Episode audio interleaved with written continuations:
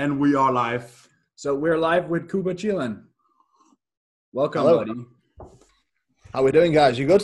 Yeah, Yeah. we're good. We're good. Good. So this has been coming for a long time. Yeah, it's been awaited with the listeners for a long time. People want to know, get to know our coach. So this is almost episode 40. So at this point, maybe we should get people to know the main man a little better. Yeah, sounds good, man. Sounds good. What do you want to know? You I'll, I'll do like a, a brief, a brief kind of story, uh, because if I tell you the full story, we'll be sat here for hours. So Yeah. I'll, give you like a brief explanation. So obviously, I, I do actually originally come from Poland, and uh, I moved to England when I was 11 years old. And uh, when I when I did move to England, uh, uh, very quickly I got into boxing, and obviously whilst I was boxing, I was doing a lot of weight training as well.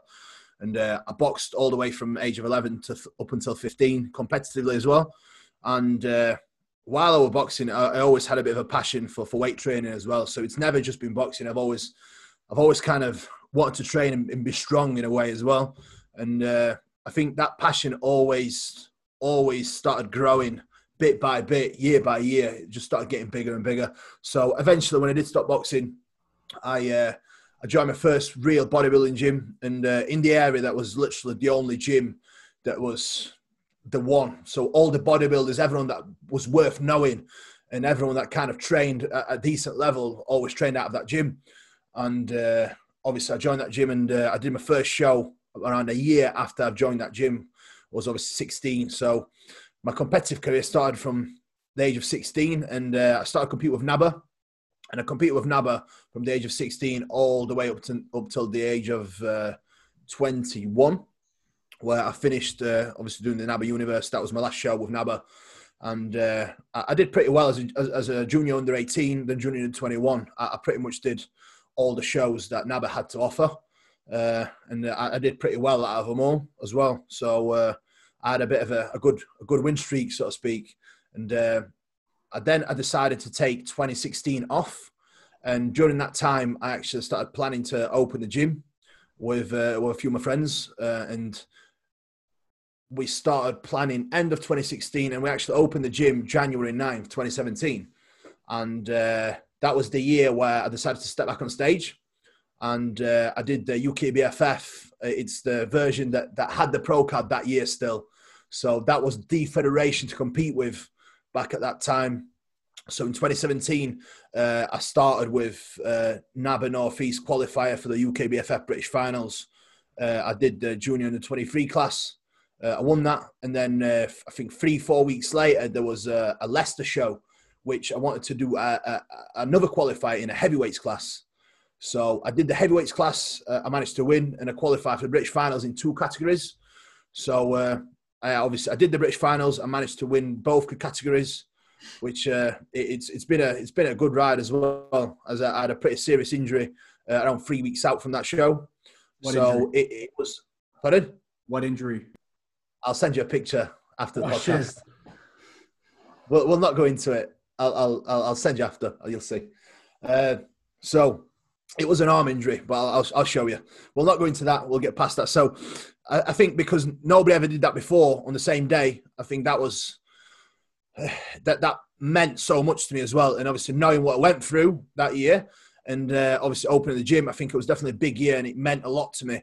And uh, shortly after, uh, I actually got in touch with quite a few coaches. Obviously, I coached myself all that time beforehand, and I felt like if I want to be a, a better coach, a better bodybuilder, I feel like I do need to start working with someone to, to broaden my knowledge and, and improve myself. I think a lot of people have the misconception where, as a coach, you don't need a coach. Why do you need a coach if, if you are already a coach? How are you meant to learn anything if you're not learning from someone else? Like, whether they are better than you or not, it's irrelevant. Like, you are getting information from another human being and you're putting it together with yours. So you're going to get better. Whereas I think people that, that are under the illusion of, of if you're a coach, you shouldn't need a coach, they're the people that never really progress. They're the people that always kind of stand still. And they're the people that I get, I get assumption of where they think they kind of know it all, if you, if you understand what I mean. And I think the second that you think you know it all, that's when you kind of lose and you start regressing your life. And for me, I, I'll always be the guy that I, I know I still know very little because I know how much there is to learn. So when I look at things in grand scheme of things, I know there's that much information out there. There's that many smart people I can learn from. That that it's kind of it's unlimited what you can go into and what you can learn about this game. And I think that's the beauty of it. And this is why we love it so much because when you think about it, there's no limits. People say there's limits in terms of genetics and everything else. There's all you will always, if you really want it, you will always find a way to improve. You will always find it. Yeah. One way or another, you will. And uh, I think people just use excuses many of times as to why they're not improving as a bodybuilder, as a person, as a coach, as a businessman. I think uh, they, they, always they always look for excuses as to why not, and they never really take responsibility for their own actions and see what's holding them back. I think that's the biggest thing, to be honest, for me. Uh, I've kind of got off topic. I've kind of got off topic. That's totally fine. we do that all the time, so the listeners are used so, to. Yeah, in 2018, that was the last time I actually competed. Uh, I did the uh, amateur Olympia uh, in the heavyweights class again, and that was the first time really doing a big major show. And that show had 24 competitors in it, and out of that, there was like seven previous British champions in it. So I, I did pretty well of that lineup. I came fourth. Uh, there was guys in there that was pretty much in the 30s, 40s, in the prime. Uh, so I came short to, to, guys that were top three. That there was there was just much denser than me, uh, which is fine. I was still happy with it. End of the day, it was fair. Uh, however, obviously after two years off now, uh, I'm definitely uh, I'm definitely a different physique now, and I'm definitely looking a lot different. I'm I'm not a I'm not a little boy anymore in a way. So I think I've definitely managed to to make some big improvements uh, to, to not make an impact on pro stage because I'm under no illusion I, am not ready for that yet. But I'm definitely ready to display my physique in a different light and display my physique in, in a much, much, much improved uh, improved way for sure. So the show you came fourth in, you came back and won that next year, didn't you? No, no. I actually I did a, a, another show in Spain. Like it's actually the Alicante, the the, the, the show that I'm doing a pro debut in. Yeah. It's the same show that actually won the overall, uh, like two weeks after. And got the pro card. Yeah, yeah, yeah. All right. And you were 23 years old. Yeah. So not a lot of people have become IFBB pro, especially in the open bodybuilding class at just 23 years old. Yeah. yeah. And we could imagine I've lucky. I've been lucky. yeah. And we could imagine there's maybe a little pressure on you to, uh, do, to do good as a pro when you become pro at that age? I, I, I don't think so. There's no pressure to be honest. Like I know, I know I'll, I'll, I'll I will be a decent pro one day. I know that. Yeah. Uh, and I will continue working for that. But uh, it's just a matter of time. Yeah. Like I'm not going to push a, a, a, faster rate than I need to when I know I've got 15 years of competing. Like the way I've got to look at it is like I'm 25 now. So I've got another 15, probably 16, 17 years left in the game. So I can take all the time I want. Like the guys that I'm competing against, the youngest guys like 32, 33, 34, they're all in the 30s pretty much. So I, I definitely think by the time I'm 30, my goal is to, to, to be on the Olympia stage by the time I'm 30 and I think that is that is very much doable. And I think I can definitely do that over the next three over, over the next four to five years. I can definitely do that. Yeah. About improvements. Yeah. What have, what have you done in this off season different than last time to improve at such rate and so much? I, I really feel like the past year I've only just started to understand how your body works and how, how you can tie it in with performance and how you need to back off at certain points and when you need to push in a way. So I really feel like I'm only tapping into my potential now because I only feel like I've I've understood so many factors that that play in this game so much more in depth right now. So when it comes to training, execution, and and again, I'm still not the best, but I do pay a lot more attention to it now and I, again, I'm learning from from from guys that that are another level from from some of the guys that are best in the world.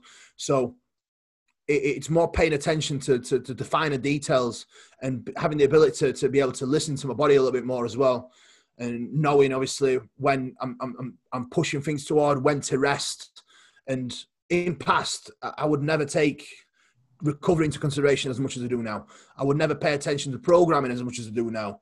I, I would never just, I would never delve into so much detail as I do now. And I think paying attention to detail means so much more than people think. Yeah, a lot of the small things matter, and a lot of the small things don't. Yeah, hundred percent, hundred percent. It's like if we focus on the things that matter and not really think about the things that don't, then we, we are well in the front with it. However, I think many people focus on things that don't really matter over the things that really do. Yeah, the over analyzing execution people.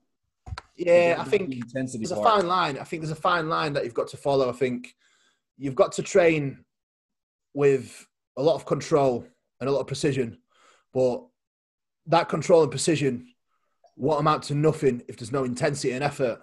So I think it's got to be a combination of both. Like you can't just train pretty and well if you're not training with with some minerals. I think you've got to have some balls about you to to, to be able to do train the way we do, and you- you both know, guys, how how we roll with it and how we like it and what we do, and, and you've seen the results. Like the results speak for themselves. But unfortunately, Emil, people don't want to spend the time in the gym. People don't want to do what you do, and this is why people don't make progress you do. True. And and this is why people have so much hate against our methods yeah. because when they realize what it takes and how hard it actually is, they kind of they start finding any possible excuse. Like my favorite and the worst one they can actually use is, yeah, but top ten at Olympia don't don't follow a push pull leg split. That top ten at Olympia right now, you're talking about the genetic elite, the people that have been born to do this. The people that have been born to do this will look at a weight and just grow. Like that's irrelevant. You're comparing your shit genetics to someone that, that has been born to do this. Like your argument is totally irrelevant. So this is what I'm saying. Like I enjoy spending two hours, two and a half hours in the gym. Like this is my time. I love that.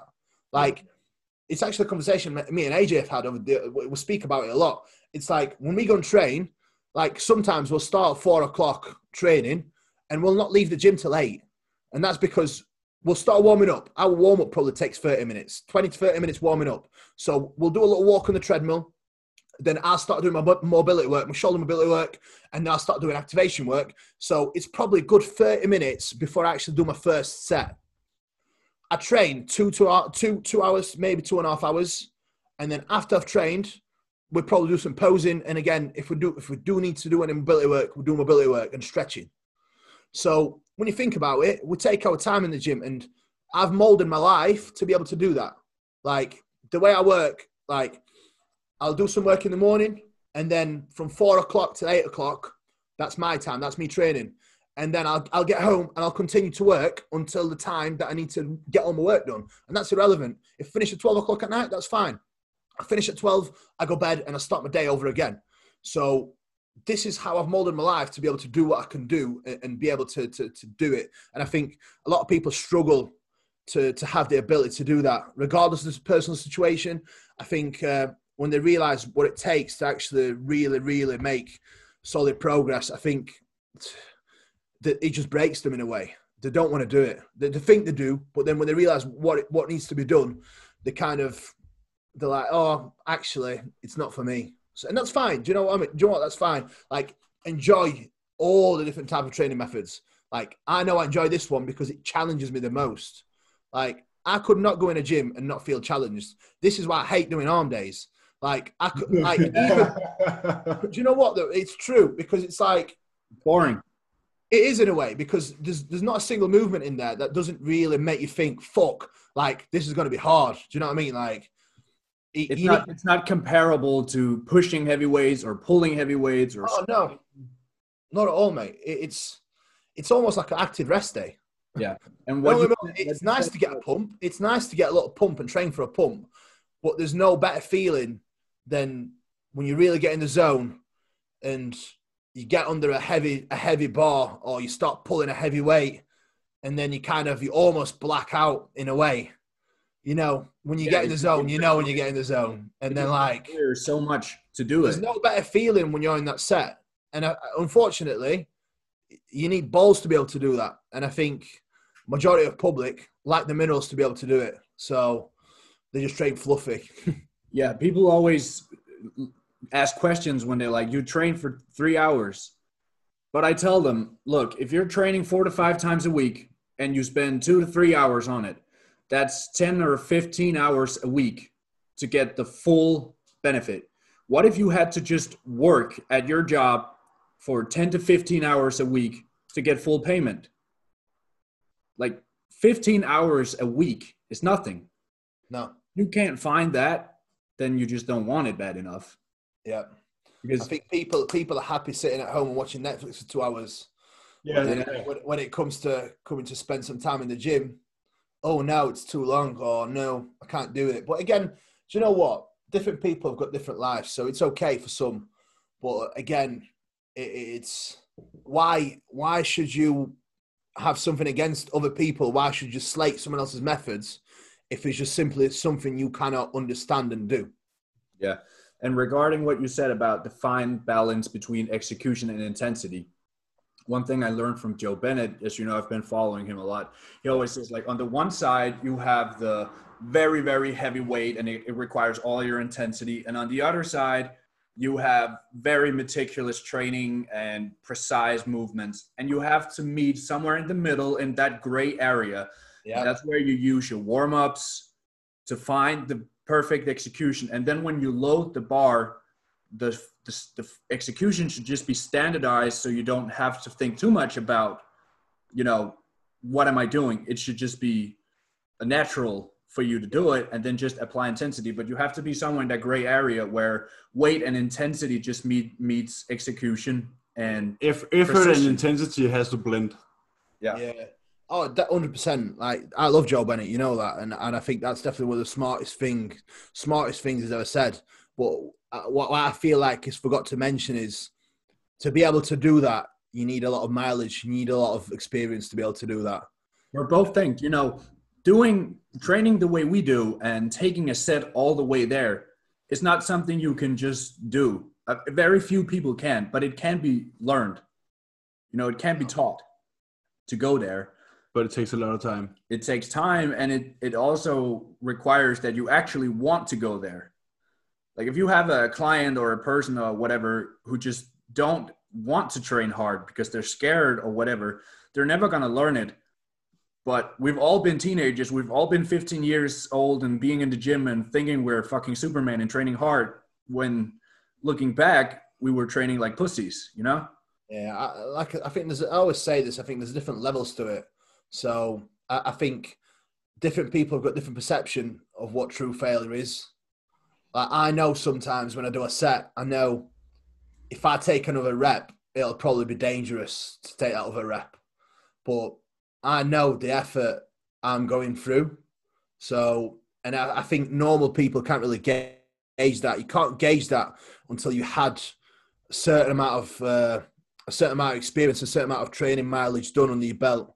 So I think it, it definitely does take time, hundred percent, to to be able to know when the time is right, how to do it, and how far you can actually take it safely as well.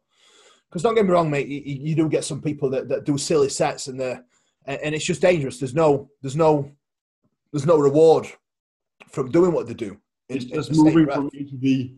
Yeah, yeah, and it's not what we do. Like sometimes when when when you can see my sets in a way, it probably doesn't really look like total failure, but it really is. So it all depends. Like having the ability to really stay on the muscle and truly take it there without without coming off track and using something else to kind of push you there. I think that's definitely a skill that needs time. And like I said, I, I think in my opinion, training is definitely a skill. The more you do it, this is why with certain movements, for example, when you start a new movement, you get better and better each week and you get stronger at it each week. Again, you're learning that skill again with that movement, especially if you've not done it for a while. Like it's going to take you a good three, four, maybe five sessions to really master that movement again. And then after them five sessions, that's when you start really taking progression with it. Yeah. So I had that experience. I had did we didn't we didn't have any dumbbell presses in for my whole prep. oh, So yeah, when I got when I got back to it, man, it was like eight months with no dumbbell pressing. Yeah. You know, I had been barbell pressing during lockdown because that was what we had. Yeah. But then just going back, you know, oh, that's a free weight. Yeah, but there's fucking difference between balancing two dumbbells and a bar. Yeah, it, you know what? It, there's a lot of factors as well with stability as well. Yeah. It's it's a totally different ball game. Like you, you're using little muscles that, that that have probably been asleep all that time as well. So and it's not just that. It's it's it's being able to get in position and, find your comfy spot as well. I think that's really hard to, to, to kind of find with dumbbells, especially. But uh, yeah, it's definitely it's definitely a, a skill that, that Yeah. needs kind of needs brushing up each time you do it. But I also feel like, you know, it's kind of like riding a bike. It takes a lot of time to learn it the first time. Yeah. And then when you learn it, you don't think about it. It's so easy. Yeah, And that could be if you've done dumbbell presses now for eight months in a row. Yeah. But then when you have eight times off, eight months off, and you then come back, you don't have to relearn it. You just have to get used to it again. So it always, if if you've learned it once, it comes back much Yeah, easier. the, the neurologic adaptations. Yeah, because it's a skill that's already learned, but you just have to get back into it. Yeah, yeah, hundred percent. Yeah, You probably experienced this when you know when you rotate your deadlift deadlift variations or whatever. yeah, yeah, definitely. I think uh, one one one biggest movement I noticed that with is my squat. The first couple of sessions, uh, I'm always kind of uneasy in a way, and then after three, four sessions, I'm like I can really load it up and Yeah. really, really start. Yeah, I, I get in my groove where everything's locked in, everything's perfect again. And when you get that feeling under the bar when you know everything's perfect, that's when you start really seeing big jumps in progression, to be honest. Hundred percent. Yeah, that sounds like the one I've done with my incline pressing. Yeah? You know, half played in four sessions, like no problems. Yeah, yeah, yeah. Oh, yeah. I used to incline machine press a lot, and then the corona came, and now I'm back into it, and it just flies off. Yeah. It's nice. It's nice doing that. But again, it, it's one of them. Every movement we have, we'll just rinse it until it dies, and then we'll move on to something else. Rinse that until it dies, and then sometimes we'll revisit it. So, probably in the last year or so, my exercise selection hasn't really changed an awful lot because what we do, we keep jumping back and forth from certain movements that I know feel good and certain movements that I know are, are going to see a lot of benefit. And I think a lot of people kind of swap movements and take things out just for sake of it. Don't get me wrong. If something feels off and you know you're not really getting much out of it, yes, change it, take it out. But if you're still progress, if, if you're still making progress with something, and it, and it kind of feels good, then why should you take it out? Like, don't get me wrong. Some people get bored easily, but I fixate on progression. If something's making progress, if I'm getting stronger, that is everything to me. So I would be happy to stick to one movement for a year if I could progress it all the time or longer. or longer. Um, We always tell our listeners, they always, you know, people, you get this also. What is the best exercise for chest and what is the best exercise for back? And so, you know, people are built different and different movements will feel different to different people. Yeah, we always oh, say the one you can progress, the one that feels great, Yeah. and one that doesn't hurt. Yeah, hundred percent. I think. Do you know what? I think the, the worst thing is as well. I think so many people do movements for sake of doing movements, just because they've seen their favorite bodybuilder that's built totally different, totally different to them. Yeah. It, just because they, they, they see them train, it, it's it's awful. It's, It's the bench bench squat deadlift crew. Yeah, mate. And the thing is, some people just are not built to do that. Like I'm not built to deadlift because my arms are, are, very, very short, and my lungs are very, very my legs are very, very long. So when I'm pulling, it, it, just feels awful. No matter how I adjust myself, no matter how I position myself, it's just dog shit. But that doesn't mean I, I'm, I'm a little bit stubborn, so so I will pull off the floor sometimes. But I know each time I do pull off the floor, I, I'm not really getting much out of it. Apart from, I, I will get a lot of strength from it, which can then translate to getting better at certain other movements. So I will still get some benefit from it. But when it comes to really growing my back, it, it's not really going to do much for me whatsoever.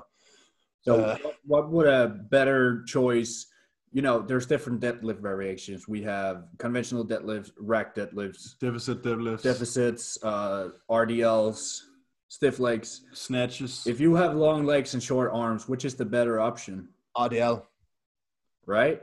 RDL. Yeah, Yeah, this is why I, all I all I will ever do after I finish with the stiff legs for now, I'm gonna see them through. Uh, I'm gonna see them through. They feel shit, but I'm gonna see them through. all, all I will do is just run a- a snatch grip RDL and then rotate that with a, a standard RDL, Yeah. and I'll just keep rinsing them both. Hit that every single t- every ten days, and then I'll probably alternate a, a bent over row with with a different row variation. Okay, so I, I a question just popped up in my head from this conversation. So when would you say that you should look at maybe swapping exercises versus when should you train your your whole training program? Uh, changing your whole training program that would be the, that would only the only time I would change someone's training program if I saw the physique really needed it. Yeah. So if I looked at you and I was like, hmm, like you're already at a decent level and something looks totally off, like if we really needed to prioritize something, that's when I would probably change the training setup. like that. Or if I needed to, or if I needed to add an arm day in or anything like that, then yes. However, if the training setup works, then you don't need to change it ever. Like I have run every variation of push pull leg split, and I have always reverted back to one, which is push pull off, legs off. Yeah. And for myself and my clients, apart from I, I do have quite a lot of clients with very very small arms, so I, I'm not not you know, you know but I, I do have quite a lot of clients that, that do need an arm day because their arms are terrible. But you know, apart from them guys, from them guys, I think that split is the best because it gives you enough frequency, it gives you enough time to recover, it gives you enough days rest, and it's perfect. One day you train four times, one week, one week, sorry, one week you train four times, other week you train five times, and that kind of it all works together. You can program some very, very good movements in there and still be able to recover across the board. So it, it really is the best split, one of the best splits you can do, unless unless you need to prioritize certain body parts. So until you are big, and I mean fucking big, like you probably don't need to run a different split. Like you need a split that's going to drive progression in all of your body parts until you are at level where you need to really be precise and think right i need an extra inch here. I need an extra pound of muscle here. And that is when you kind of change a split to tailor that. But until then i really don't think you need to. Like i know from a fact probably the next four or five years of my life i'm going to spend on this split because in the past year with the right exercise selection and the right execution, I have made the most progress I have ever made and took less drugs than I have ever took before. Yeah. And I think that, and I think that that kind of gives me, gives me confidence to, to know that, that I'm doing the right thing. Yeah, it's just here in Denmark, it's a big thing that you have to change your training program all the time. And as you know, we're not a big believer of that. So we always tell oh. people, look, there's if if if if it's not broken, don't fix it at first. The, And then, the you know- the, pro- the problem is, Emil, people don't really look at the training the way we do it, and they don't look at, they don't treat it like a performance sport. They just, they treat it to go in and get a pump.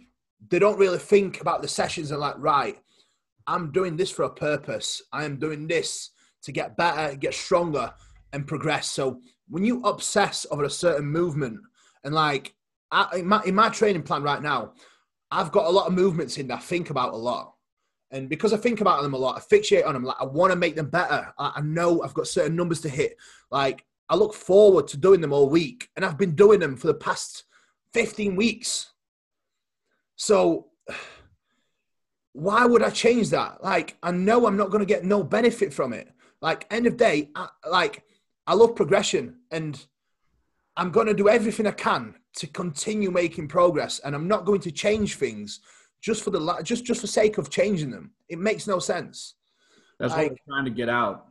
Yeah, it makes no sense. It, it, it will do very little for you. If anything, it'll probably have negative. Im- it'll just if you want to stay small, you can do that. But I'm I'm not willing to put all this effort in into my training and live the life I live to get very little out of it. Like I'm doing this to get maximum, to get everything out of it.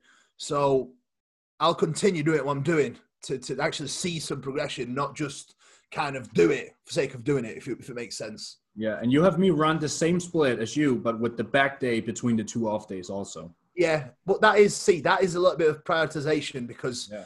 I, I like to make sure that we rest in between those days because I know if you rest between your between the back day, I know you will be able to put so much more effort in into that day. So that's the only reason why I kind of would do that because we know obviously, don't get me wrong, overall you still need a lot more muscle everywhere, but we need a lot more back in same breath. And I think so far we've been very successful in bringing you back up. And I think Yeah, we don't need much legs. You know, there would be no reason for me to have a leg a rest day on either side of my legs. Yeah, and your recovery with your leg is pretty decent as well. So Yeah.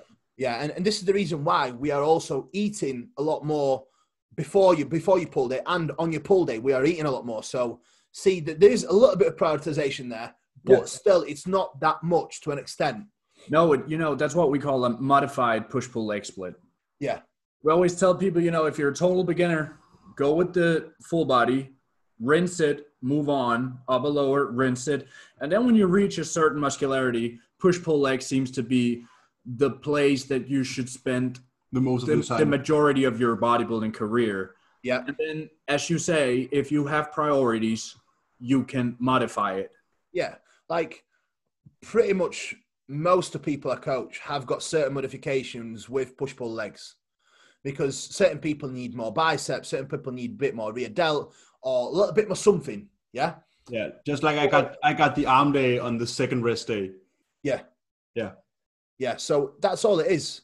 And I, I find it, it, it works the best because, like I mentioned before, you still get the same amount of frequency. You still get, sorry, you still get a lot of frequency and you get enough rest to be able to recover. So it, it's perfect, to be honest. It's perfect. As you said, an arm day is just uh, active rest day. It is, mate. An arm day doesn't warrant No, rest. no, it's Because like at the end walking the the dogs. if you train hard enough on the other days uh, and you know what you need to do on certain movements, then doing arms is literally like doing cardio. Like ju- it's literally just like going out and doing your steps, in my opinion. Yeah. Yeah. And i- i- if it's not, if it's not, then something is wrong in between the lines. Yeah, I think people obsess too much about changing things instead of obsessing over finding what actually works. Yeah. And, and getting strong at that. Yeah, they're not obsessing about finding the right squat movement for them or the right row variation for them. They're thinking more about how can I keep entertaining my ego and they're switching things up like How, how can I spend the most amount of time in the gym and not on the couch? yeah, yeah, yeah, yeah. I think I think that's definitely something to consider. I think, uh, yeah, I, I genuinely don't think many people like it, and I think if you don't like it, why are we doing it? Yeah. Like, if I didn't if I didn't love doing what I do, I wouldn't do it. I'm just not that type of person, and I think many people, unfortunately, do it more for social media gratification, and they do it for wrong reasons. So, I think a lot of people need to reconsider what their why is. Like, why do you truly do it? Like, I remember when I first started, there was no social media. There was, there was no there was none of that, and I absolutely loved it. Like back in them days, it, it was amazing because you just trained and you, and you trained for the love of it. Whereas I feel like right now, fifty percent of people that that, do, that are on the that are in the gym wouldn't even be there if not social media. No, we, I think we've talked about this before in our podcast. The you know the pros and cons of social media's um, uh, what can you say like uh, in, influence on the fitness and the bodybuilding community. And Yeah, You know, the uh, difference between getting on stage because you train or train to get on stage. and yeah, you, as you said, when you when you first started out, there was no social media, so people weren't doing it for social media. Yep. But then again, it has really helped bodybuilders live a you know, live off of it. Yeah, yeah, hundred percent. Don't get me- I I love it. It's it's a, it, it's a great thing, yes, but in same breath, it's not like if I ask you a questions, if I ask you a question, both of you answer it honestly. Yeah, why do you bodybuild? Because I love it. Yeah. So, wh- what is your goal with bodybuilding? To Turn pro. What Be is a your pro. goal apart from turning pro? Like, what do you want to do as a bodybuilder? You know, it's always been personal for me. Yeah. You know, I don't care about one certain trophy, but Yeah. the way the first when I first started training, it was because I wanted to look better. Obviously, you want I You wanted, chase, so you're chasing a certain look. yeah, and Yeah. you So, know- so, so I mean, this is what I mean. This is my point. Like, I bodybuild because I want to. I want to get to a certain level, and then when I get to that level, I want to get past that level. yeah, I don't know- bodybuild. I don't bodybuild to compete. no Competing is just like it's just like a little end product. Yeah. Yeah. you know, you know, I don't train to compete because Of course not. I've not. not been on stage for over two years now, and we're still Yeah. looking for another 18 months before. Yeah. But when I first, you know, I was 11 years old, I was on a vacation with my dad, and I saw this action man by the pool, and I was like, how do I get to look like that? That's awesome. You know, okay, you need to train with weights. Okay.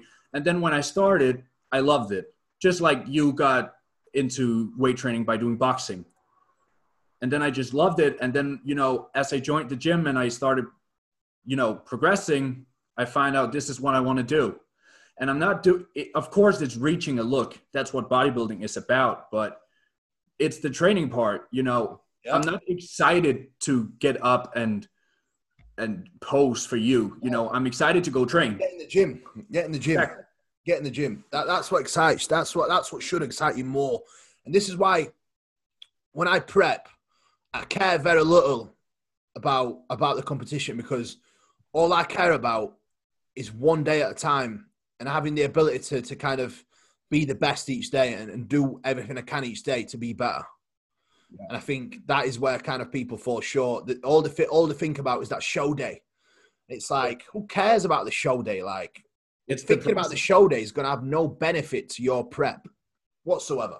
you know the you know being on stage is you're up there five minutes but you've Yeah. spent 14 16 18 20 plus weeks preparing for that and obviously the way we do it you're not just living the lifestyle in prep we do it all year round Yeah. Yep. and for us you know i would be lost without bodybuilding you know now i've Yeah, cer- certainly now, if somebody came and took it away, like, hmm, yeah what? i'm sure a lot of people experienced that during lockdown Yeah. yeah like what do we do now for sure. But look, you know, let's say an accident happened, I broke my back or something, you know, and it would just all be taken away from you. I would be lost. Like, what am I going to eat? What am I going to do with my time? Should I still weigh my food? Yes, should I still weigh my food? You know, it's it's the lifestyle, it's the daily box ticking um, that it's all about. You know, taking pride in getting your meals in. Yeah, going going to bed with that. That was a perfect day feeling. Yeah. No, we never miss meals. We never miss a training session because we love it. You know, we we you make excuses or you make you Actions. make actions. Yeah. It's excuses or results. Huh? Excuses or results. Yes, sir. Yeah, Yeah. We, we make results, not excuses. So maybe we should move into some of the listener questions. Yeah, let's see what we've got. Oh. Uh, I, I have one for you. It's from Magnus. He asked. He's asking. Um, do you think your tattoos will have an impact on your bodybuilding career? No, I've not got that many to be honest. And when I've got tan on, you can't really see. So if I was covered in deep black ink, then probably yes, it would probably cover some detail up. But I've been I've been quite clever with what I'm having and where I'm having it, so it's not really going to cover that much of a great deal up, to be honest. So no. So a lot of thought has been going into where you've been inked. Oh yeah, hundred percent. I, I would never have anything that's gonna cover the detail up and no, no, no. I, Yeah, I you don't you don't have on your your stomach or your back or leg. No, no, I, I won't do that. I won't do that. I think people that do that, uh, nah, nah, definitely wouldn't. Yeah, all right. Like I got one. Uh, what's the biggest change you have been going through from competing the first time to getting your pro card mentally? Uh, biggest changes in what though? Like, Have my- your in my attitude? changed since getting on stage at 16 to winning your pro card at 33? oh, what? uh, With with how I feel about bodybuilding or in general. Your mentality, what Yeah. has changed the most from your first time on stage to winning Last your pro card? Do you know what? When I was when I was young, I've I've always I was very driven even back then. So in terms of mentality, like I knew what I wanted from a very early age. I don't think I don't think much has changed to be honest, as I've still got the same drive and the same passion as I did back then. So in terms of mentality, I, I always knew that whatever he's doing, I will do it, and I did everything I could to be able to do this and do what I do with no issues since a very early age. So the mentality still remains the same, like molding my life to be able to to bodybuild with no stresses. All right. Um, and then I got one asking, uh, what's the best for erector gains, RDLs, rack pulls, or deadlifts? For for what? Sorry, For erectors, erectors. yes. So if you actually do an RDL correctly, then the tension shouldn't really be that much on your erectors. It would probably be a bit on your glutes and hamstrings. Uh, so I'd probably say rack pulls more than anything. That's Yeah. the most load. Yeah, mo- most load and less leg drive. Yeah. Yeah. It's funny because Jordan always says the stiff leg will put most on the erectors. But I, I I feel the same as you, you know, that's not what's moving the weight. I think it's more look at the way you pull uh, when you do a stiff leg. I think it works well with with how you lock your lats in. I don't really think you feel it that much in your erectors, do you? No. It's more like your hamstring, glute, and then your and then your upper back. So I think it all comes down to how you do it. To be honest, that that's that's what it ultimately comes down to. Like if you hit an RDL and you position your head up rather than keeping your chin tucked in, it changes the movement so much. As obviously when you keep your head up, your thoracic spine kind of gets a bit more flexion. So a lot more tension is going to be placed on your erectors. You keep your chin tucked in and extend your head. All the tension is on your glu- glutes and hamstrings and your upper back, where it should be. So I think it all comes down to execution and how you actually go through your movements. So for erector gains, Kuba says rack pulls. Yeah, you, you don't really want erector gains, man. Come on. You want nice, thick erectors, which will they will come anyway, but you don't really want a specific target your erectors. Come on. You'll be looking like you have a backpack on. Yeah, yeah, yeah. Yeah, just like I do. um, how have you and Meg been controlling the coaching and girlfriend boyfriend relationship? What do you mean? We just it, it works well. How Like separ- How, do you separate, um, you know, being being Kuba and Meg and being coach and athlete? Do you find that difficult? not really. We're, we're both bodybuilders, so it's quite nice to be able to to coach your girlfriend as well. Like th- there's no problems with that, and if anything, because it's like your thing, you do it together. So if anything, it probably makes you bond a little bit better. Yeah. Does it make sense? yeah, Yeah. yeah, sure, sure, sure. All right. I have another question. How do how would you optimize your digestion and your uptake of food the best?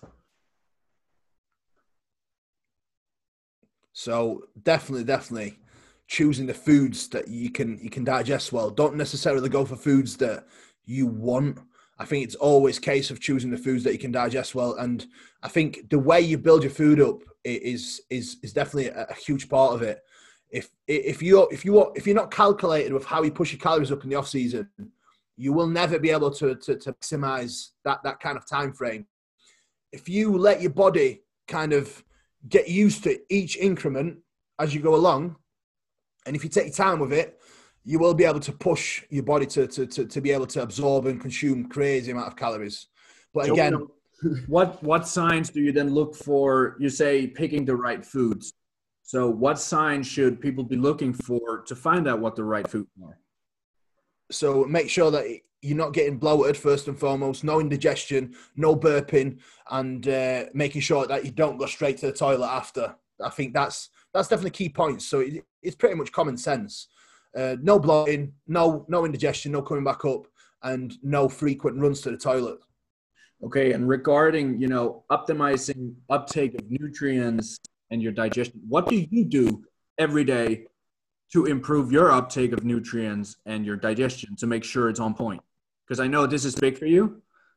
So let's dive into this. What do Kuba, what what do you do? So first and foremost, when I wake up in the morning, I have lemon, apple cider, glutamine, and that that always settles my stomach and gets me ready to kind of eat. I have some warm water with that as well. And uh, first, I always start my day. Apart from today, uh, today's been a, a, a, no activity day, but I always start my day with some light activity. Uh, even in the off season, uh, I never ever eat without getting some sort of movement done, and I think that always kind of sees me digest, sees me having the ability to digest food a lot better throughout the day.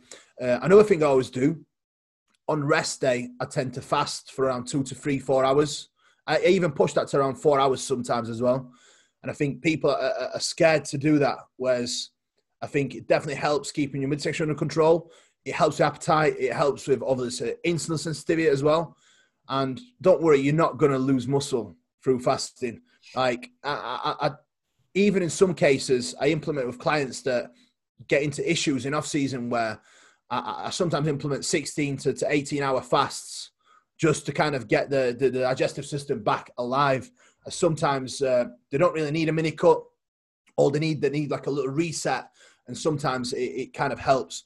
So for me personally, the key points are obviously sticking with morning drinking, having some light activity before meals, making sure I chew my food first and foremost. So sitting down, being calm, chewing my food properly, and again, I never eat anything that, that's kind of processed. It's always wholesome foods. And what you will find is the more food you add to your diet that isn't that, the more problems you will have with your appetite and digestion. So when you eat, like you know yourself, I mean, like when you eat clean food, like, and you're so used to eating clean, clean food, like you know how much you can you can build that up to. It's a crazy amount. Like I will, put, I will put in away like a thousand grams of carbs, all all from clean food. So I think it's very much doable if you take the right steps and the right precautions. Uh, I do use the digestive enzyme as well, uh, especially whilst I'm on tren. When I'm on tren, I use digestive enzyme with every meal. What uh, digestive uh, enzyme is that? Digest Gold. Digest Gold, the expensive yeah. one. Yeah. It's, do you know what? It's the best. It's the best, but it, it's very good. Uh, and uh, that's pretty much it, to be honest. Being able to obviously choose your, your food sources right and, and eating eating properly and uh, and eating the foods that actually suit me, not not the foods that I necessarily want to eat. Yeah. And uh, another another big thing I think in off season is not overdoing the protein intake, which I think a, a, lot of people make a huge mistake of eating way too much protein. So I think that's that's definitely a big big thing. One one thing I always always say is you have especially when food gets high because this yeah. is natural for us in prep that we make the food yeah. more tasty and more delicious and more filling. Yeah and more filling. But in the off season, you know, when you get to a certain point, you just don't care about food anymore, and it will start to get boring because you don't do much out of it. But yeah. you digest food better if it tastes good. If it tastes good, it looks good. You want to eat it. Yeah, I, I always say that, man. I always say that. The, re- the reason why is you're going to chew it properly. You're actually going to taste the food and chew it. Like if it doesn't taste nice, you're not going to chew it. You'll just kind of mutter it about, and then you'll get some water and you'll just swallow it. Whereas if your food tastes good, you will make an extra effort to taste it, chew it, sit down, and kind of take your time with it. Enjoy it. Whereas if your food tastes like dog food, you'll just try and get it in and get it over and done with. So I agree 100%. What about water intake? You know, around meals, what do you how how do you like I know you don't plan your water intake, but regarding, you know, optimizing digestion, especially of bigger meals, how do you go about your water Yeah, intake? so it's definitely it's something that that that bodybuilders definitely take on board is limiting your water intake around your meals. So definitely, definitely know water with your meals. Your digestion will be so much better. The way you've got to look at it is like you treat your stomach like a little sack. It can only take so much. When when you're putting food in there and you, you try and add fluid, it'll probably get a lot more distress. So you've got to make sure that, that you kind of you give your stomach the as little hard time as you possibly can. So for me, if I've got a big meal or any meal for that matter, I never ever drink with my meals. Don't get me wrong, sometimes I'll take a little sip, but with my meals, it's always like that's it. Yeah, you don't finish the bottle. Yeah. Whereas you see people eat chicken, they'll literally take a little bite of chicken, drink half of this bottle, and then they sit there with a massive bloat, burping. And it's like, well, no wonder you're going to be burping. Like you- you've just probably added an extra liter uh, of fluid in your gut along with your meal, on top of your meal. So there's no wonder you kind of you get digestive issues. There's also also the argument of diluting your stomach acid. Yeah, yeah, yeah. That, that is definitely that is definitely a thing. Like, don't get me wrong, you will always get someone that's going to argue with you and tell you the science says different. But end of day, they don't do this kind of research on bodybuilders. Like, They're not, the, the people they're research, researching are not eating a thousand grams of carb a day or no, it's like that research. Like that research is done on a person that's eating a meal the size of this. yeah It's like if you give me a meal that's so little, uh, mate, I'll drink two of these. and yeah I'll be fine. But if you give me a meal that I normally eat, which is like 400 grams of rice and 200 grams of chicken, and I drink one of these, I'm going to be looking pregnant. yeah So it's it's one of the things that that's the problem with studies. Like, don't get me wrong, I love the science side of it, but when it comes to bodybuilding, majority of the studies are absolute bullshit. You cannot apply them. You cannot apply them. Like even with drugs, like most of the drugs are always done under controlled circumstances with controlled doses on normal people, on normal people and older men. They're not done on young men that are training, eating all the food, and obviously your your biology, like your body will respond in a total different way than it will to an older man that's not even training or eating or, or taking any other drugs. It, it's just it's not comparable. You cannot apply it, and unfortunately, a lot of people get the backup when I say things like this. But deep down, like they know, they know it's true because at the end of the day, this is the nature. This is like the beauty of our sport. Like the best research is always done on yourself because then you can take notes and like, right, I've done this. I know it works. I know exactly how it works through the feedback that I'm getting. If it makes sense. that's why you should not just ask someone how they got there and think that's going to get you to where you want to be And that's No, why everybody thinks that reps in reserve is wonderful. yeah reps and reserve is great Oh mate, it's great if you want to stay small. yeah thank you we had a uh, we had a brief discussion about that on a recent episode yeah, we got ca- called out.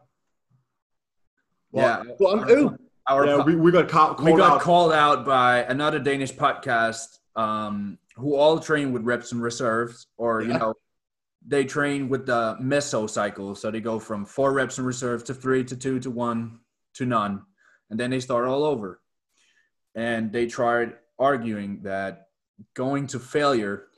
Includes bad, ex- bad execution, higher injury risk, and doesn't give you and the you, same amount of yeah, muscle. you know, these guys they were saying that if you train to failure all the time, you're gonna burn out very quickly. That's when you take a deload. That's why you don't That's do when you rest. That's No. when you rest. they're doing they're- they're doing four sets they're doing four sets of deadlifts and four sets of squats or five sets you know when you can just do two you know What all they are doing there is just accumulating fatigue.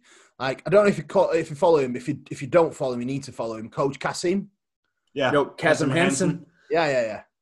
So bro you listen you i was i was like 15 when i started following ben and Kasim. Yeah, Cassim's the boy, mate, not Ben. Yeah. Cassim's the boy. Uh, but anyway, he, he actually made a video the other day, and and the, the reps that truly matter is the reps. How many reps you actually get close to failure or to failure. Effective rep. Yeah, they're the actual reps that will create that stimulus. So there is a lot of arguments that yeah, like accumulation volume is important. Yes, however, the most I've realized that myself that I can get much more out of doing less. Like with my leg training, I have to lower the volume now because one, the poundages are so high, and two, I can really take the, the sets to, to true failure. And I think them sets are yielding a lot more results than the approach of higher volume from the past.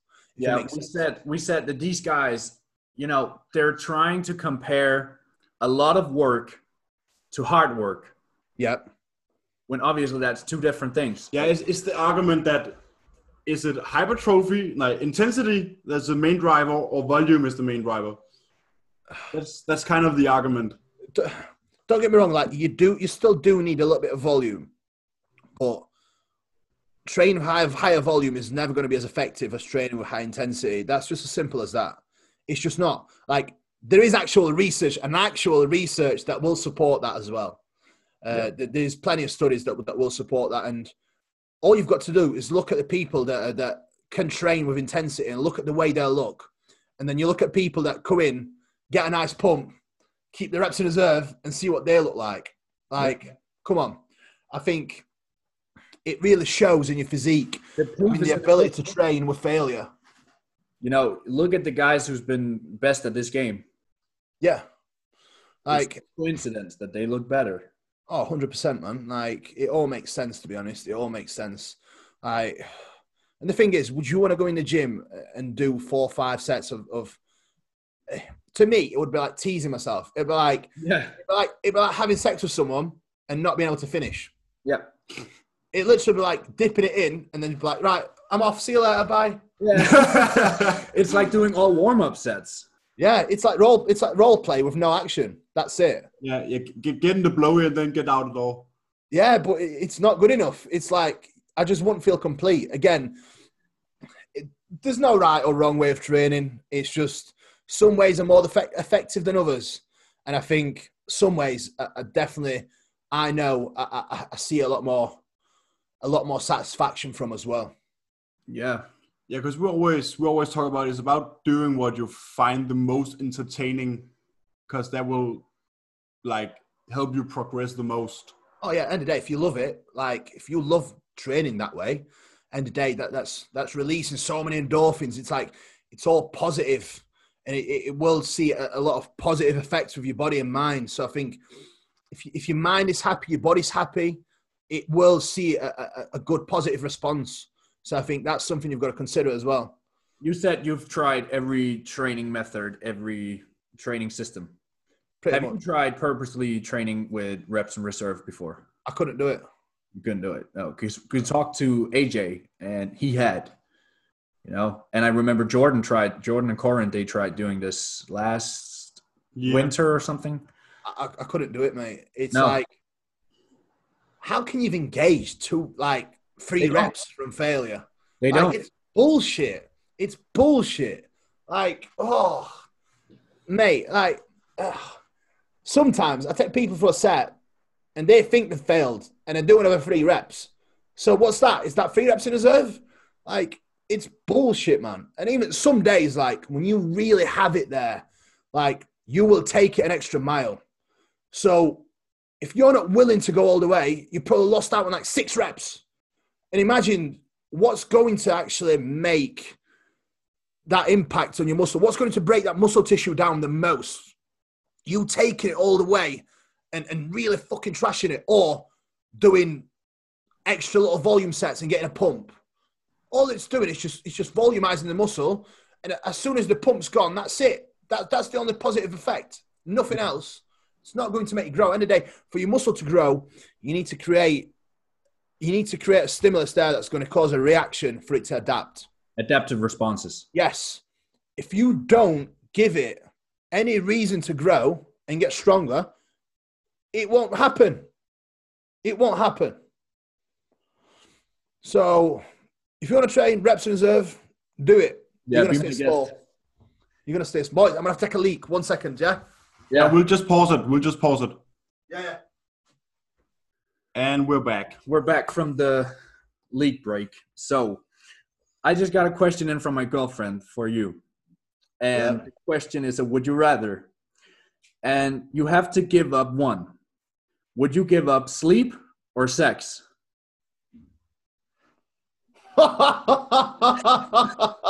Oh, oh, Jesus. AJ, come and help me answer those. Come and help me answer this one. Is AJ around? Oh, God. This is an bad You Oh, mate, I, I, I definitely have to give up sleep. You have to give up sleep? Oh, mate, I, I, oh, God. How will you bodybuild? Also, while cruising? Oh. It- do you know what? That's impossible to answer. really? You have you have to. I have to. You have Yeah. to. You're, you're allowed to, You, to can- do. you, you uh, can text my girlfriend afterwards. I don't care, but you have to You ask. what? You're, you're allowed to do a Luke. For- and what, find forever. Forever. It doesn't say. Let's let's say for let's say a year. Oh, easy. Give up sex. No problem. Uh huh. Yeah, mate. I'll just what I'll do. I'll just prep all year. I'll really? just, stay, I'll just stay in prep. Then I'll be fine. No. Is AJ around since you called him? Yeah, I think he's downstairs. Or just casually hanging around? Yeah, yeah, yeah. He's, he's actually living at mine, so he can train at gym. ah. Oh, that's that's awesome. His girlfriend too? No, no, just AJ, just AJ. Oh, okay. Tra- training camp. Training camp, Kuba training camp. Boot camp for AJ. Oh, let's see. We have some. We haven't been through. So if for a year you would give up six, but if it was forever, you would have to give up sleep. Oh, do you know what? If you, if you can't sleep, you can't really live. So I know D- Dusty Hanshaw doesn't sleep. yeah, bollocks. Come on.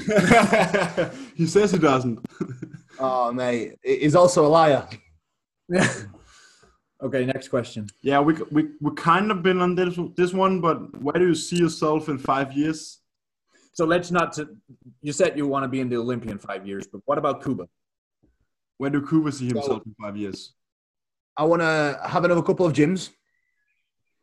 So another two gyms at least in the next five years, and then uh, probably another business of some sort. And I definitely want to be in next five years. I definitely want to make my stamp as uh, as definitely one of the best coaches out there, and I'll continue working hard to make sure that that that I will develop into into one of the best coaches out there in the years to come.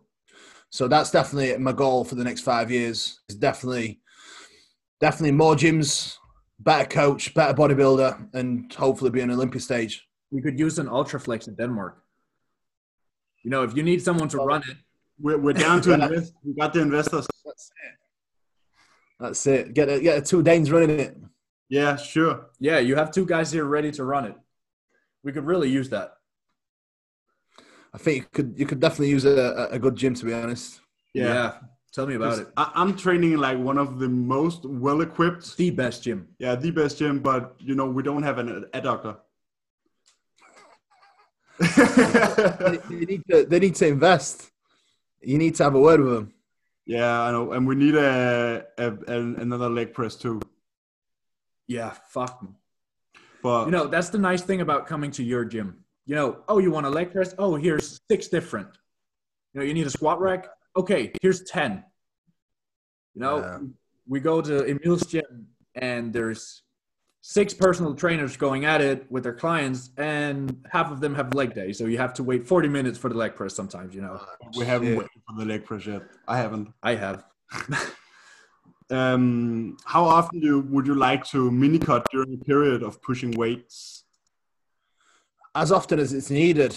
So there's no set structure. You push until your body has enough, and you start getting feedback that there's very little progression, no appetite, uh, performance decline, visually starting starting to get a little bit too fat. All these little things will will will tell you that, that you need to scale back. And I think I've def I personally have definitely been guilty of pushing too hard, too far, for sure, for sure. Okay, so you said you know decreased performance, appetite, maybe sex drive, these things, but these things could also you know these are the same things we're looking for when we're Trying looking to at deload. maybe a Deload, deload. yeah, deload, yeah, So the yeah, yeah. difference between when do you need a mini cut and when do you need a deload? That's hundred percent visual. Yeah, so i- i- it's not just that. Obviously, i- i- if someone's is feedback and I knew they've just had a deload three weeks ago, Yeah. and they're giving me a, a feedback, oh, I've got no sex drive, performance is dipping, and I know they're not tired, then that would be the time because obviously, if I'm working with someone, I know when they would have last had some time off. So obviously, unless it's time for a deal, I know I roughly know when it's time for a deload, and there's other feedback factors that come into play. But again, these factors are also a sign of needing to pull back. And again, you can never ever spend time just in a maintenance phase, in my opinion. Like maintenance is like no man's land. Maintenance is for the That real- way, you kind of, yeah, that, that is where you kind of make no progress. So you should always be either coming back up or coming back down. Yeah, but okay, you never, you know, what about staying at a body weight for a certain time? You know, As long as your performance is coming up, yes.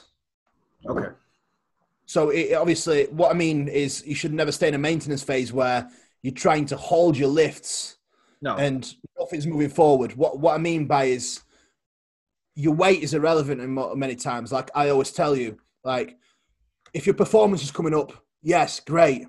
If your weight is coming up, even better. But uh, obviously, there should never be a time where you're not making progress one way or another. This is what I mean by not being in a maintenance phase. I think Yeah. so many people are happy just staying in a place where nothing happens, and I think that's where you kind of you start you start you start regressing in many ways. Yeah, because this actually makes a lot of point due to I've only been I've what lost six pounds since we started prepping, but the visual is and a whole other visually, level. visually, it looks like you dropped 15 pounds. Oh yeah, yeah, definitely. But again, see, it, this is what I say to you: like, weight is is just a guide. Yeah, It's just Yeah. a guide. Like all these little things where you've got performance, visuals, weight. They're all just guides. You, you can't just stick to one. You've got to you've got to take them all into consideration. I actually, I actually prepped a guy um, for this spring. Unfortunately, we didn't get on stage, but we started prep around November, December, and when we were three weeks out and the show got canceled, there was less than two pounds difference. No, I Mhm. could not use his weight for anything during the whole prep. It was all visual feedback, and Yeah. you know, especially as a third time, a first time athlete, you know, it's hard to explain them like trust the process, you know. But I've weighed the same for three months. Yeah, but just trust. Look at yourself. Yeah, look at yourself. That's Compare good the pictures. That's a good thing. That's a good thing. If you're not dropping weight and you're getting leaner, that, that's where you want to be. You That's want to kind of stay in that. You want to stay in that place as long as you possibly can. That's what I told him. You know, I'm like, this is a perfect prep. You know, it couldn't be any better. Of course, weight will drop at some point, as it was doing the last time in the last weeks. But during a 15 week prep, there was less than two pounds difference. Yeah, that's pretty good. That's pretty good to be honest. Yeah, but probably like 20 pounds visual difference. You know, in terms of body fat. But that's maybe the the pros of taking a long prep. a long prep and training hard and nutrient timing and focusing on sleep, you know, doing all these daily things that most people just don't pay attention to. Yeah. Yeah, because I, I counted the weeks for the prep we're doing right now. It's going to be like 28, 30 weeks before That's Iceland. good. That, that's, is, I, I really like longer preps because when you've got a longer prep, you don't have to focus on weight. You can continue to aim to get strong. And I think when you've got all that time in the world, you, you, you don't have to rush and, and lose lose muscle. I think people that do like short preps, 14 to 15, 16 week preps, that is when you kind of set yourself up to lose a lot of muscle. So I would never do a prep any shorter than 20 weeks, even if I'm in in a good starting point. Like this time round, I think I started like 20, 28 weeks out or something silly. So it's That's half a year. You've got to do what you've got to do and take your time with it. Yeah. Yeah, yeah. And we'll dig out another another one. Um, what would you do if body parts aren't progressing in the gym? And what do you actually like? What do you typically change if everything else is? So if everything's growing, a certain body part isn't. Yeah, only a certain body part. This is actually a client of mine, which programming I have been sitting looking at this evening. Have you, have you set him up already? no, I, ha- I haven't. I haven't changed anything. It's her. It's her push day that doesn't progress as well as everything else. But that's the same as me. You know, my push just isn't progressing as much as everything else. Do you know what? It, like everyone's got different recovery capability as well for different body parts. So it might be a case of trialing slightly lower volume approach, as she might be doing slightly too much volume that's just not allowing her to recover in between sessions. Yeah, because I, be, I have it on quite a lot of volume, but Yep. doing an upper lower rest, push pull legs rest, due to this schedule has to be fixed due to working Yep. days and etc. that's fine. So maybe trial lowering the volume on upper body on upper on upper, lower the volume on upper, and lower volume on a push. Yeah, but but the upper is doing just fine, and the the push part of the upper is doing fine. It's only her solo push day that's lagging. Maybe add more food on the rest day prior. That's to- because the session where she does the upper will probably impact Yeah. her ability to recover before the next session. Do you understand she what I'm has saying? less sleeps. She has less sleeps between. And another Exactly. thing- And another thing, the Honda. No, because she's doing upper lower push push legs. One on rest day five. Yeah, but she got three sleeps, at least four sleeps actually. That was soup day. Yeah, but, but I don't. Maybe increase food before push. Like you do on my Lower. back day. I'd lower the volume first. Try yeah, that. of course. Maybe taking out intensifiers. Yeah. Take out intense. Uh, how, how many? How many overall total working sets has she got? Oh, then I had to dig out the uh, program. Um, but she got like more than I would give myself. But she comes from a pretty high volume, so I've I didn't turn it all low. Have you Have you taught her how to train? Yeah, she knows how to train. Yeah. So if you taught her how to train, how to really take it there, then she's probably doing way too much volume. So we're lowering the volume on the push sessions. Yeah. Take out all the intensifiers, and I would be inclined to, lower in the sets as well, right. and then see what happens from there. yeah, And I, I can guarantee you now, her lifts will just go boom. yeah, because we're pushing food quite hard than she usually does. Yeah, there's no need to. I I think if the food is already high, there's no need for more food. But I think it's definitely a case of lowering volume and, and her being able to recover from the sessions. Yeah, As if, if one single standout session isn't improving, then it's definitely down to the volume, not the overall setup. As with with, with how we've got it sequenced with the rest rest in between, uh, that's fine. So that's not the, that's not the issue. So I think it's definitely a case of case of too much volume. all right. I'll turn it down a bit. especially if she's gotten a little bit stronger as well. Yeah, she The does. stronger Yeah. you are, yeah. So the stronger you are, the the less the less you will be able to do. Yeah, Like you, you will see that now, Emil, with your leg days. Like the stronger you continue getting now, will probably slowly be taking the, the the sets down and down to be able to continue getting stronger. Yeah, Because you will get to a point where you will get to a point where you will have to lower volume slightly to, to continue taking it to next level. And that's what you said about your own leg day. You said the Yeah, pound yeah, is 100%. high and you're able to take it all the way there, so you don't need as much. Yeah. You know, like all- way I've got to look at it is like every five days I'm going to be hitting my quads. So four to five working sets is is more than enough for my quads, yeah. and then I do another another four to five on my on my hamstrings. So that would be like a squat variation, leg press variation, and maybe some extensions. Yeah, always. I'd like to have five. yeah, we've just just did uh, 20 today. Not for quads, but the entire leg day. Yeah. The Kuba special. Um, how would you typically set up a diet for improvement seasons, and how high do you go with fats? Uh, fats, I, I literally go just enough to be able to function properly. I think your body favors carbohydrates for energy source, and when it comes to performance, carbohydrates are always king. So with fats, generally it's between 60 to possibly 100, maybe over 100 if we really need to push things, but it's never really higher than that in most cases. In most cases. So it all depends. I, I'm definitely uh, in favor of running a lot more carbs rather than fats. Yeah. So it, it's it's always been that way, and I think running higher fats has no purpose whatsoever uh, when it gets past a certain point. Yeah, we, we have been talking a lot about the one uh, 0.6 to 1.0 grams per kilo body weight. Of fat. That's So- like you say, between 60 and 100 kilos. That's what most Yeah. people weigh. Yeah, it's about right. Yeah, and if you look at our diets, for example, I looked at my macros the other day. So my training day is at around 100 grams of fat, Yeah. everything included. But my carbohydrates are between seven and 900, Yeah. depending on the day. The thing is, uh, it's not it's not just direct fats though, because you know we don't really add much direct fats into your diet. It's Not on more, training days, yeah. yeah. I don't. Uh, do I have anything else? You want to Yeah, talk I, about? Um, I have a question. So you said that you're you're trying to be very conservative with protein in the off season. Yeah. But when should one look to increase overall protein intake? You know, if we look at a, uh, a five year period or something like that, you know, when do you when do you increase protein?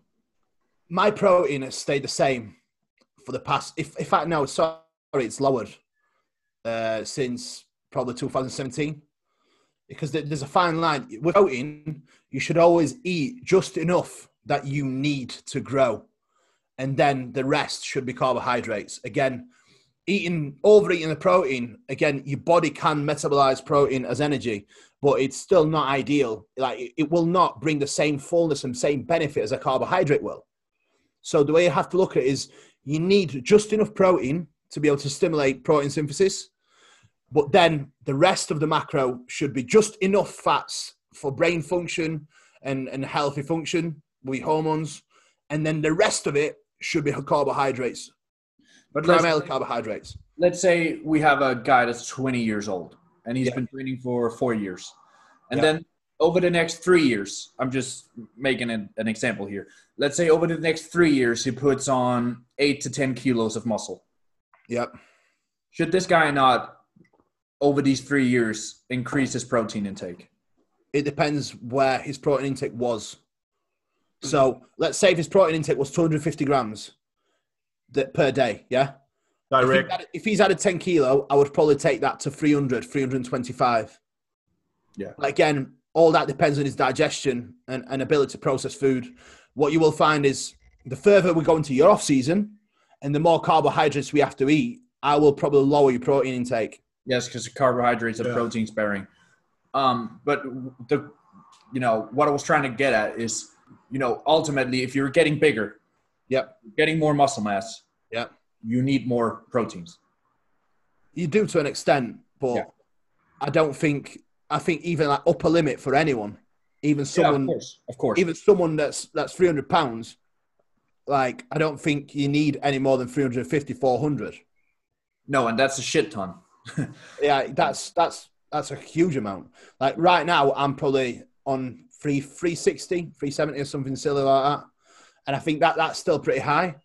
Uh, in off season, I will I will probably drop that to like 300. So it, it's all relative, and it, it all depends on how you can digest your food. So, what would you say? Is a, you say everyone have an an upper limit? What is your lower limit? Uh, Just to make an example, like when, you know, When when do you turn it down and how much do you turn it down? and when do you turn it up? You know, it's like, okay, in the past year, I've put on five kilos of muscle and I was at my lower limit before. Maybe I should increase it. Uh, to be honest, it depends what, what your lower limit was. It all depends what your lower limit was and how well you dash it. So let's say if your lower limit was 275, I would probably up it to 300 or 325 and then see how your digestion is with that. And Yeah. then obviously gauge it from that. If you can digest it well and still eat a fuck ton of carbs, yeah, go ahead. Keep that. But if you see that you've added the protein in in higher, and then you, you don't have the ability to digest carbs, you're constantly bloated, you're not getting the same pumps, you're not getting the same kind of absorption rate, then I think it's definitely time to lower it. Yeah. We also had a question from your brother. Yeah, my, my brother asked us a question last night when we played Call of Duty. yeah. Um, he said over your during your entire bodybuilding career from 16 to 25 now, have you ever faced like a very difficult period and how did you overcome it? Difficult period in my life or just in bodybuilding? Could be anything. You know, if you have a difficult situation in your life, it will probably affect your bodybuilding anyway. So, Yeah, I did. A couple of things, really. Well, I always, like I said, I was always driven and I, always knew what bodybuilding means to me. So, no matter how shit I felt or how I felt at the time, I knew that I still need to get my shit together. And I still knew, like, look, you haven't worked for this all your life to just throw it away. Yeah. So, it's always, for me, it's always been a case of looking at the bigger picture and focusing on what I can control and what I can do rather than trying to focus on things I can't really control. If something's out of my hands and I can't control it, I'm not going to give it the time of day. Like, all I will always focus on the things I can control. And I think if you can change your mind frame to that, you'll always be a lot happier. And I'm in a position where I know nothing can hurt me now. Like, because I know my mindset and I know the way I am. Like, I know nothing can get to me. So it's just a case of obviously molding your mind into into being able to to stay in that mind frame. yeah, and this can sound, you know, this this can sound insane to some people. And very selfish. very you know snowflake people but i had this situation you know with my dad recently um, having cancer and that's of course are hard to swallow but it's out of my hands Yep. you know would you know i i can't do anything about it it's it's it's okay to be sad obviously but if i can't do anything about it and it's out of my hands then you just inevitably you have to accept it and just get the best out of it and then do what you can Adapt and overcome. You just have to get on with it. At the end of the day, life isn't going to stop for you just because you feel like shit. Like you have to suck it up and just get through it. Like there's people in worse situations. Like there's people having people running their homes and shoot the family members in face in other countries. Like we are fortunate to be in positions we are. Like we don't have people running around outside with guns shooting each other. So I think there's always, no matter how bad you've got it, someone else will have had it worse or has it worse than you. So you should always think yourself lucky in a way. Uh, like, no matter what happens, mate, someone's had something worse happen, and someone is going through something worse right now. So what you can do though mm-hmm. is you can man up, take your tampon out, and really crack on with life, and just make sure that you can still do what you've got to do. 100% and what you said about that you know being in the position we are in and not having to fear for our life i always tell people this when people complain about bodybuilding you know Yeah. the people that do the bodybuilding for their social media Don't fucking do it. they, they complain about starving on preps. I'm like, there there are literally kids in this world that are killing to get to get to eat, and you're here starving yourself, For a cosmetic. yeah, for a visual look, and you're complaining. Yeah, do you know what? That that's that's when people have had it too good. Yeah, That's someone that's that's literally had it too easy in their life, and they can't see how fortunate they really, really are. yeah, bodybuilding. That- that's what it is. That is what it is. That is literally what it is. Hundred percent. Bodybuilding is a privilege. Yeah. Yeah, it is. End of the day, it's we are lucky to still be able to eat six meals a day Yeah. and, and sleep. Like you can't complain about what you complain about being tired and doing your cardio. Like people have to walk fucking twenty miles a day to get some water. Get muddy So- water. Yeah.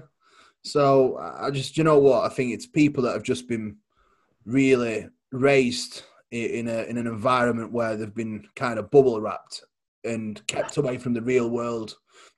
And I think I'm very fortunate to have been raised in a world where there was no bubble wrap, and I've been raised in a real world. Do you know what I mean? Yeah. Yeah. School of life. You know it.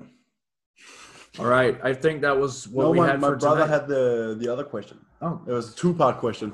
Have you experienced like your bodybuilding life and your personal social life colliding in a negative way. tr- troublesome manner? Uh, uh, my, some of my friends are definitely bad influences, but they all understand what I do and why I do it. So they all accept it. So there's never issues with that.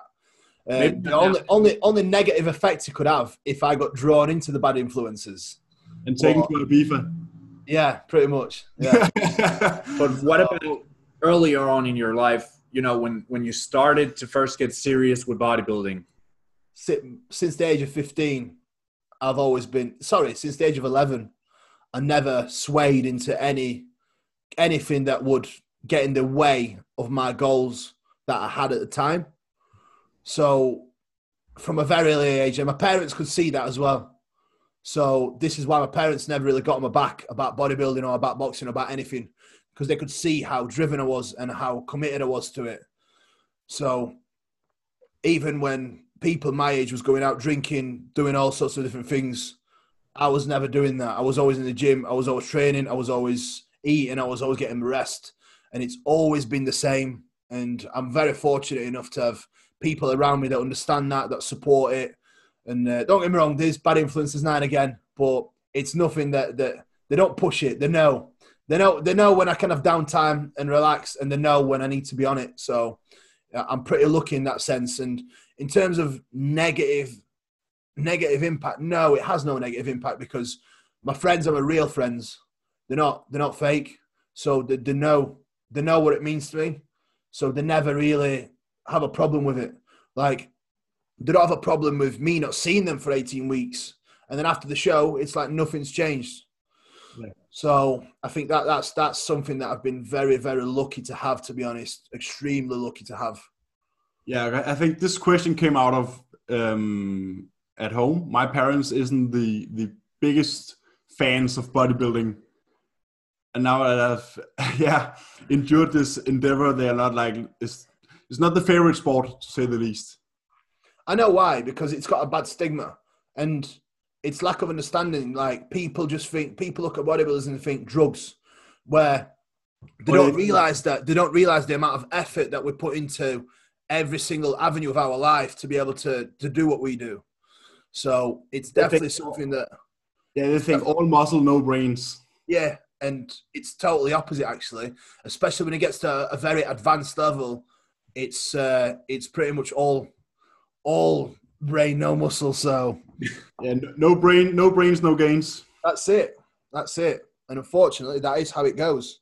So it's not a bad thing, but I just wish a lot of people saw the other side to it. To be honest, and it, it's a shame they don't.